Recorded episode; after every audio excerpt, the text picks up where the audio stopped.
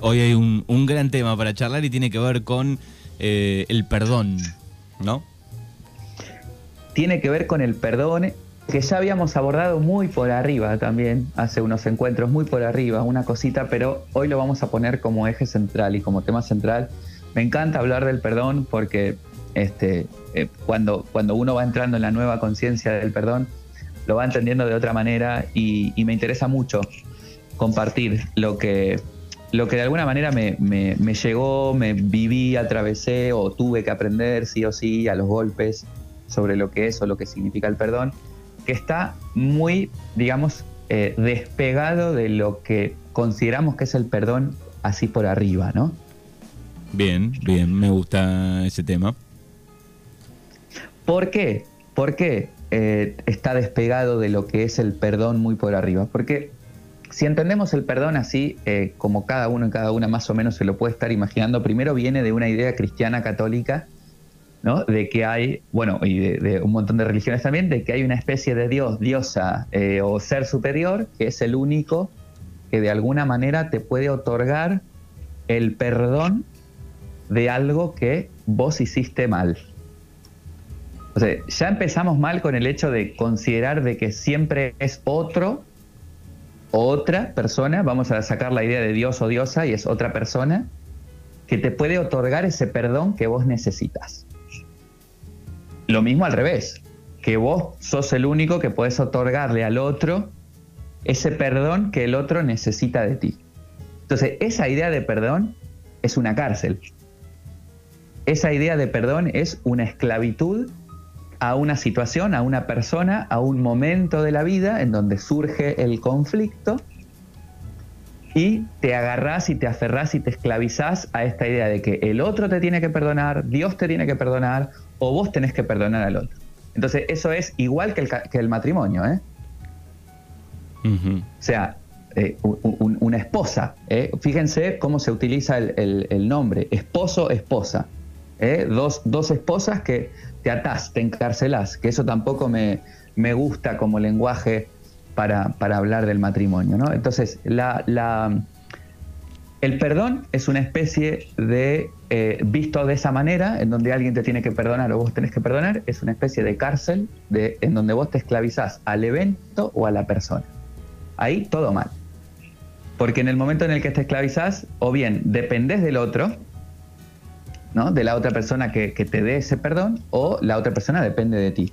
Y eso es sumamente tóxico para la libertad de cada una de las personas. Eso es sumamente tóxico para el bienestar de cada una de las personas, porque no se libera ni el que perdonó, ni, el que tiene que perdonar, ni el que pide el perdón.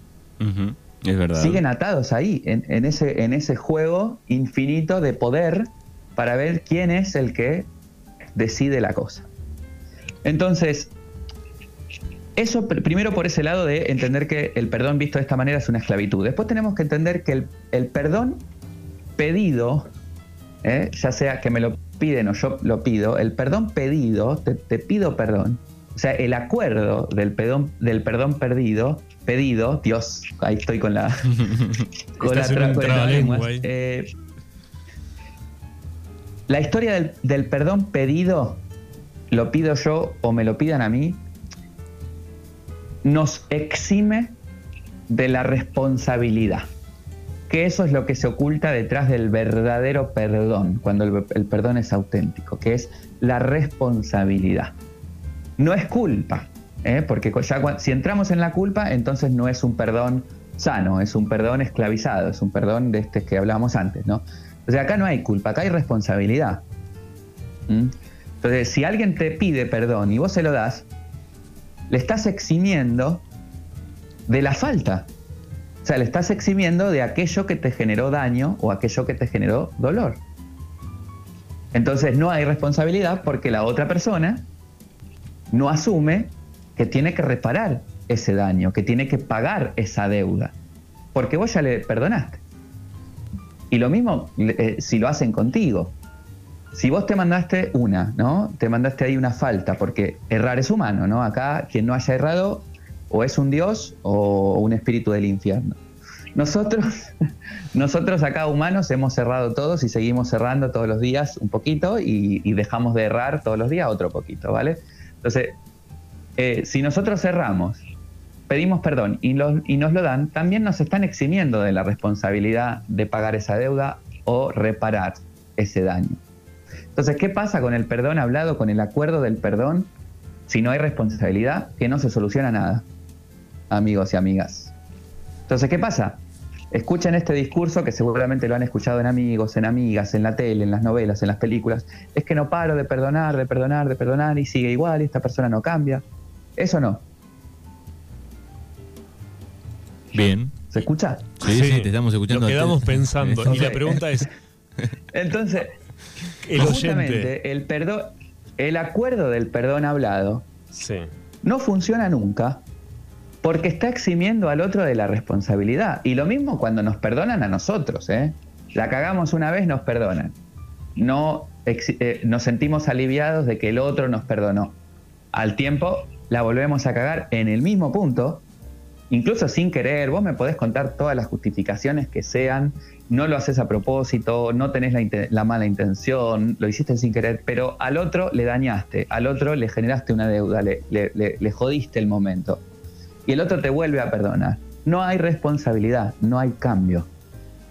O sea, vamos a volver a, seguir repitiendo ese, eso. el karma. Claro, lo vamos a seguir repitiendo hasta el infinito, hasta que uno de los dos se canse, ¿no? De estar esclavizado a esa idea de que el otro te tiene que perdonar o que yo te tengo que perdonar, porque entonces es una deuda eterna. O mantenemos la deuda eterna y seguimos unidos y unidas de una manera súper negativa o tóxica, o de una, de una vez por todas es como, mira, ya no me pidas más perdón, yo no te voy a dar o no te voy a perdonar más, este, y se termina el acuerdo, ¿no? Y se termina la deuda, ya no me quedo enganchado a vos. ¿Y tenés, por ejemplo, un cupo? O sea, si no sé, tengo hasta 10 ¿Eh? perdones, ¿tenés un cupo o no?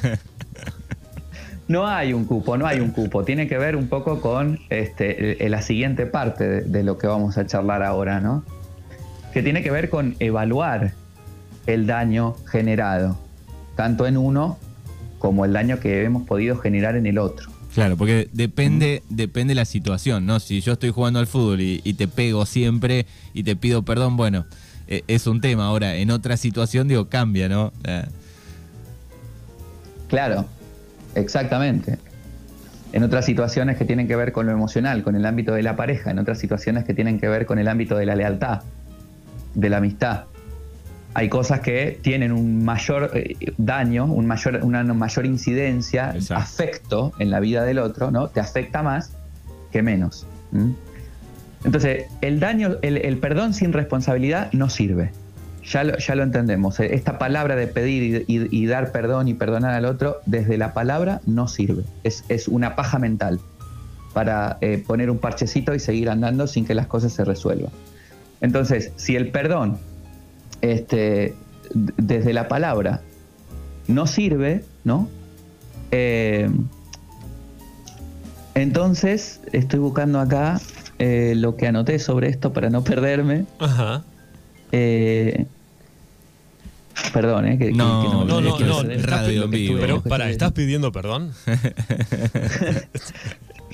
Estoy Hay un automático. pero porque ahora lo voy a reparar. Ah, está bien, está bien, está bien. ¿De qué manera? No, me quedé pensando, Gaby, mientras vos mirás eso, me quedé pensando eh, si la parte emocional que vincula a una persona con la otra también es eh, si es más fácil o más difícil pedirle perdón, ¿no? O hacerle daño, porque a veces, si bueno, si no tenés una relación emocional fuerte, es un, conocido o una conocida, tal vez no te afecte tanto, pero cuando es alguien cercano, un amigo de toda la vida o un familiar, bueno, eh, es, mucho más difícil, por supuesto el daño es mucho más grande cuando no se toman en cuenta las cuestiones emocionales, ¿no? A la hora de hacer un daño y decir, bueno, no me di cuenta o perdóname por eso, ¿no? Exactamente, por eso se llama afectos a las personas que queremos, porque nos afecta lo que hacen o cómo nos hablan o cómo nos tratan o les afectamos cómo los hablamos, cómo los tratamos, ¿no? Cómo, cómo nos llevamos con esas personas. ¿no? los seres queridos les llamamos afectos por eso, porque nos afectan emocionalmente. Entonces, cuando hay un afecto de por medio en cuanto a una situación en donde hay que perdonar o pedir perdón, este, el afecto, la forma en la que afecta esa falta va a ser mucho más grande.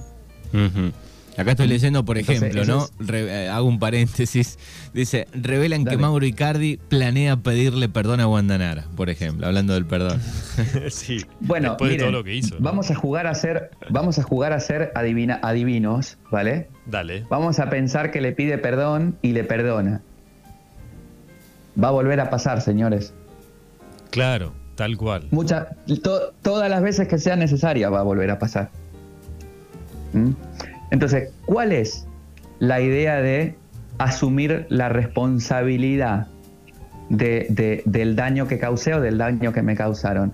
Es proponer un acto de este, reparación, proponer un acto de pago de deuda en donde las personas involucradas, que siempre son dos,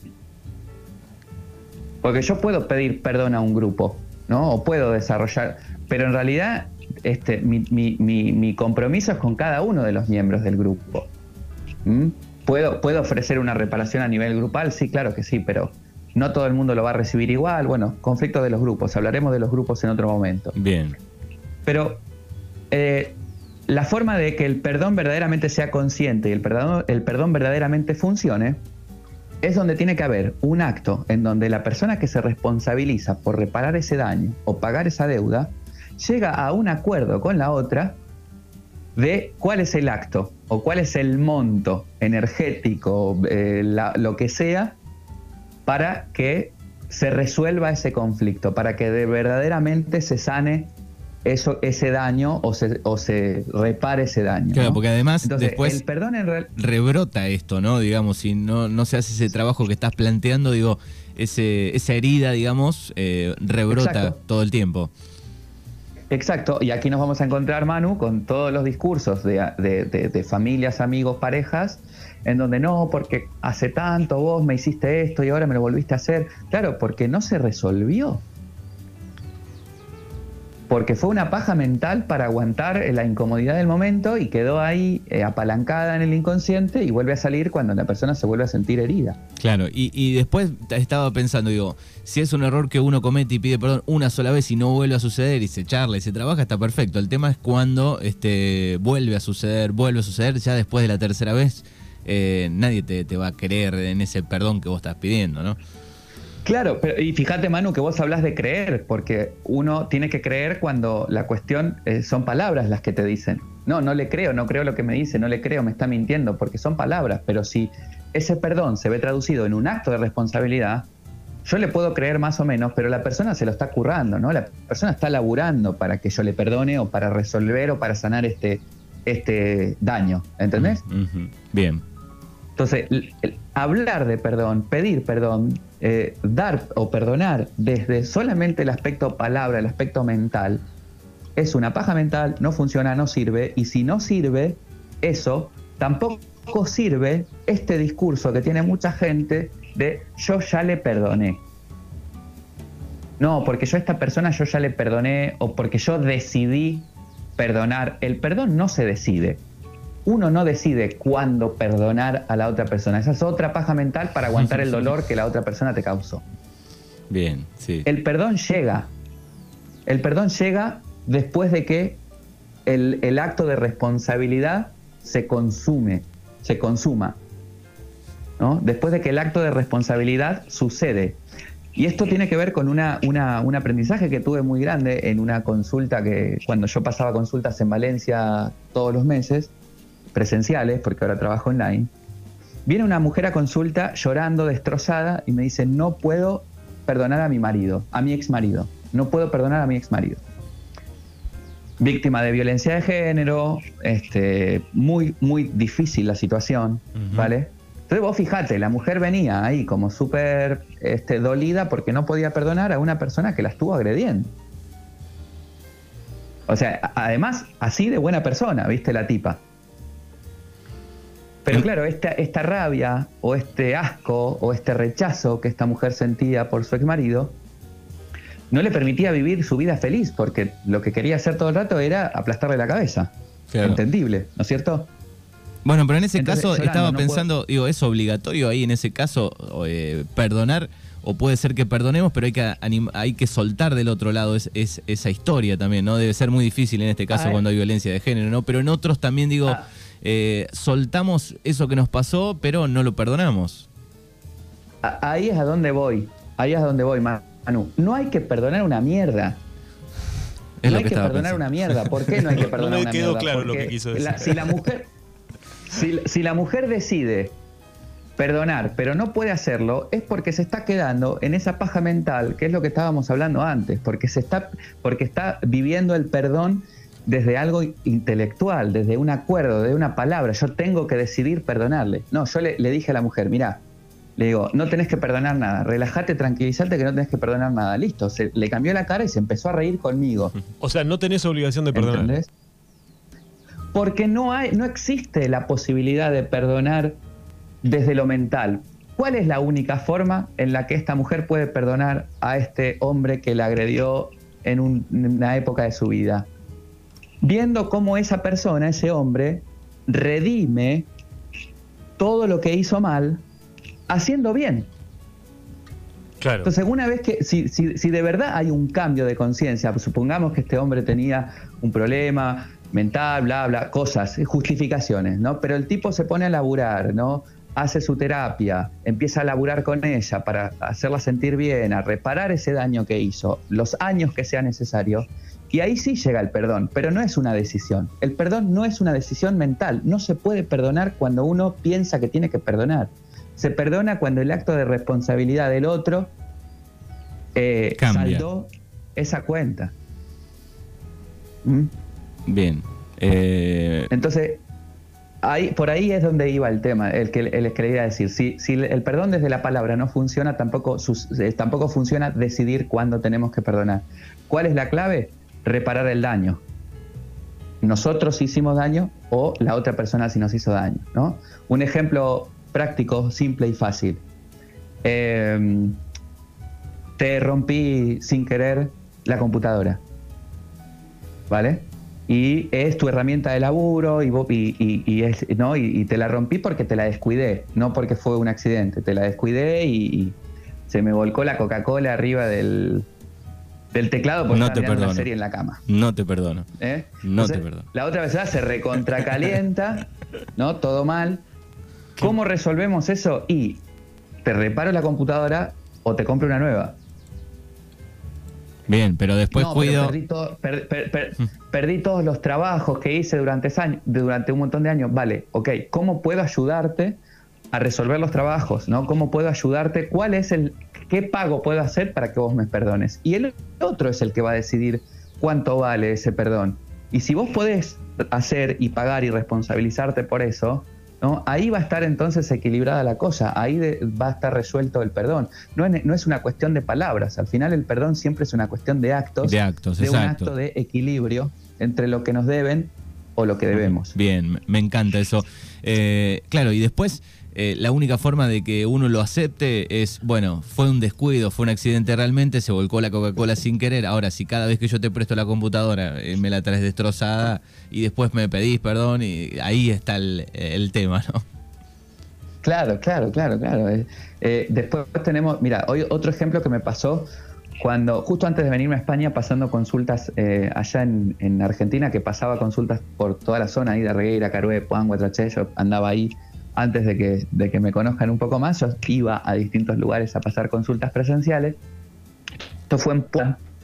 Este, una mujer que viene a consulta también súper angustiada porque este, en, su juventud se había quedado embarazada en un momento muy difícil de su vida y no podía tener ese hijo.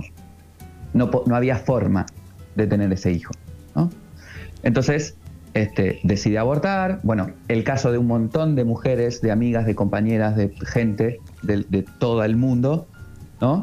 Pero toda la carga moral, social, cultural en la cabeza ahí machacando este, esta culpa, este dolor que sentía esta mujer por haber generado eso, por haber hecho eso en un momento en donde no le quedaba otra, ¿vale? ¿Qué sucede? Ella necesitaba ese perdón de Dios, de, la sociedad, del mundo, de esa familia, vaya a saber de quién, ¿no? Pero necesitaba que algo o alguien le perdonara eso que para ella era terrible, que por suerte ya hay mucha conciencia más sobre esto, ¿no? ¿Cuál fue mi recomendación? Porque la única forma de que ella se sienta libre de eso no era que alguien se lo diga o que alguien se lo dé. La única forma, como decíamos antes, era que se pueda responsabilizar por esa deuda. Entonces yo le propuse que trabajara, que generara una colecta para una este, para organizaciones en donde trabajen con niños huérfanos. En donde ella pueda generar una colecta de comida, de ropa, de lo que sea, trabajar para eso y así de esa manera dejar de sentirse mal con, eso que, había tenido que hacer porque no tuvo otras circunstancias. No solamente, no solamente me escribió a los meses para decirme que no sentía más esa culpa, que había entendido otras cosas de su vida, sino que además fue el motor de un montón de otras propuestas que se generaron para hogares este, de niños y niñas huérfanos. Entonces fíjense hasta qué punto a veces se puede movilizar esta idea de responsabilizarse en reparar un daño que en este caso era un daño que era propio, que era de ella, pero en reparar un daño que, uno piensa que le hace al otro, ¿no? ¿Cómo puede llenarnos el corazón, ¿no? O hacernos sentir mucho mejor que antes. Sí, a veces hace falta que, alguien nos abra un poquito la puerta para ver eh, esas cosas y, la tarea, bueno, la tenemos que hacer un poco nosotros también, en, en ese caso, ese perdón, ¿no? Claro, claro. Bueno, y acá les dejo un ejercicio a toda la gente que nos está escuchando, que por ahí siente que necesita el perdón de un ser querido que ya no está en este plano, que ha fallecido, que esto pasa mucho, ¿no? Se murió esta persona que amo o que amaba o que tal y, nunca le pedí perdón o nunca me perdonó por esto que hice. Y quedó la espina ahí, eh, dando vueltas. Y quedó el dolor y quedó la espina. Entonces, preparen una ofrenda bien bonita, unas flores, este, o, incluso si a la persona le gustaba el chocolate, unos chocolates, si a la persona le gustaba el vino, un vino, ¿no? Preparen una ofrenda bien bonita, una, una canasta con cosas, lo que cada uno considere que, a esa persona que ya no está le guste, ¿vale? Eh, enciende, pone una foto de esa persona, este, háblale a la foto, coméntale que esa ofrenda que, has preparado es para poder sanar esto, que nunca te perdonó, bla, bla, bla, bla, bla si las personas son más este, creyentes y tienen un altar, pueden poner ahí acompañando sus dioses, sus diosas, sus ángeles, sus velas, ¿no? sus inciensos cada uno, sino simplemente el acto de ir preparando esta ofrenda para esta persona es más que suficiente. Y ve a llevar esa, eso que preparaste para esa persona que ya no está, ¿no? llévalo a, si, si, está, si está enterrado, enterrada, llévalo a su tumba, llévale sus flores, su chocolate, sus dulces, su vino, si no querés este, llevarlo ahí porque la gente lo va a ver, porque me da vergüenza, regaláselo a alguien que te cruzase en la calle. Mira, esto iba a ser para mm, mi papá, mi tía que falleció y nunca me dio perdón por esto y, no lo quiero tirar, te lo regalo a vos. Hace ese acto, ¿no? De responsabilizarte por eso, porque tampoco nos sirve estar esperando el perdón de alguien que ya en, esa, en esta forma de vida no nos lo puede dar y les aseguro que es un acto súper simple, pero que de verdad genera mucha paz en el corazón. Bueno, qué importante. ¿eh? Me encantó charlar un poco de esto, eh, pensar sobre el tema que a veces está ahí dando vueltas, eh, cuántos habrá del otro lado, ¿no? Que tienen ese problema, el, perdonar o, Sí, y lo, bueno de hacerse responsable, mano, ¿no? Bueno, este, realmente es interesante, porque pedir perdón o, o bueno, porque hacer una actividad o hacer un acto que genera un daño en el otro y siempre, bueno, bueno, ya me va a perdonar, ¿no? En vez de ponerse a trabajar para repararlo. Está bueno, me, mm. gustó mucho. Bueno, me gustó la, clase de hoy. Eh, y, para cerrar, ¿no? Esta idea de yo puedo seguir pidiendo perdón de, manera verbal y puedo perdonar al otro de manera verbal, pero lo importante es ese acto de responsabilidad. Y ojo, el acto de responsabilidad siempre tiene que estar consensuado por el otro. Porque a veces pasa que, bueno, no, mira, me, mandé una cagada con, mi mamá, entonces para que no se enoje le compro el vino que a ella le gusta, la torta, y se lo llevo y ya está. Puede funcionar, puede funcionar si la otra persona acepta esa ofrenda como una este, resolución del conflicto, pero en realidad, ¿quién decide qué es lo que tenemos que hacer para que nos perdonen, qué acto de responsabilidad conlleva? Siempre es la persona que tiene que perdonar. Bien, y si no... Entonces es como, para que estemos atentos, porque si me vienen a regalar un chocolate, mira, con el chocolate no vas a arreglar el daño que me hiciste. Claro. Me tenés que, me que llevar la computadora arreglada. Mínimo. Qué bueno. Bueno, ¿Eh? es Gaby Lumier desde Murcia, desde España, de Reguerense, que está viviendo allí, pero eh, nos conectamos todos los viernes aquí en Mañanas Urbanas y charlamos de diferentes temas y, me encanta. Bueno, querido Gaby, eh, un placer, como siempre. Un placer, me encantó este tema. Anímense, compañeros, compañeras ahí que están en la escucha de proponer temas, proponer cosas, porque es lo que me ayuda también a, ir ordenando este camino. Gracias Manu, gracias Alberto, gracias a todos. Eh, como siempre digo, ¿no? La magia más poderosa es hacer lo que sabemos que tenemos que hacer. Chau. Chau. Chau.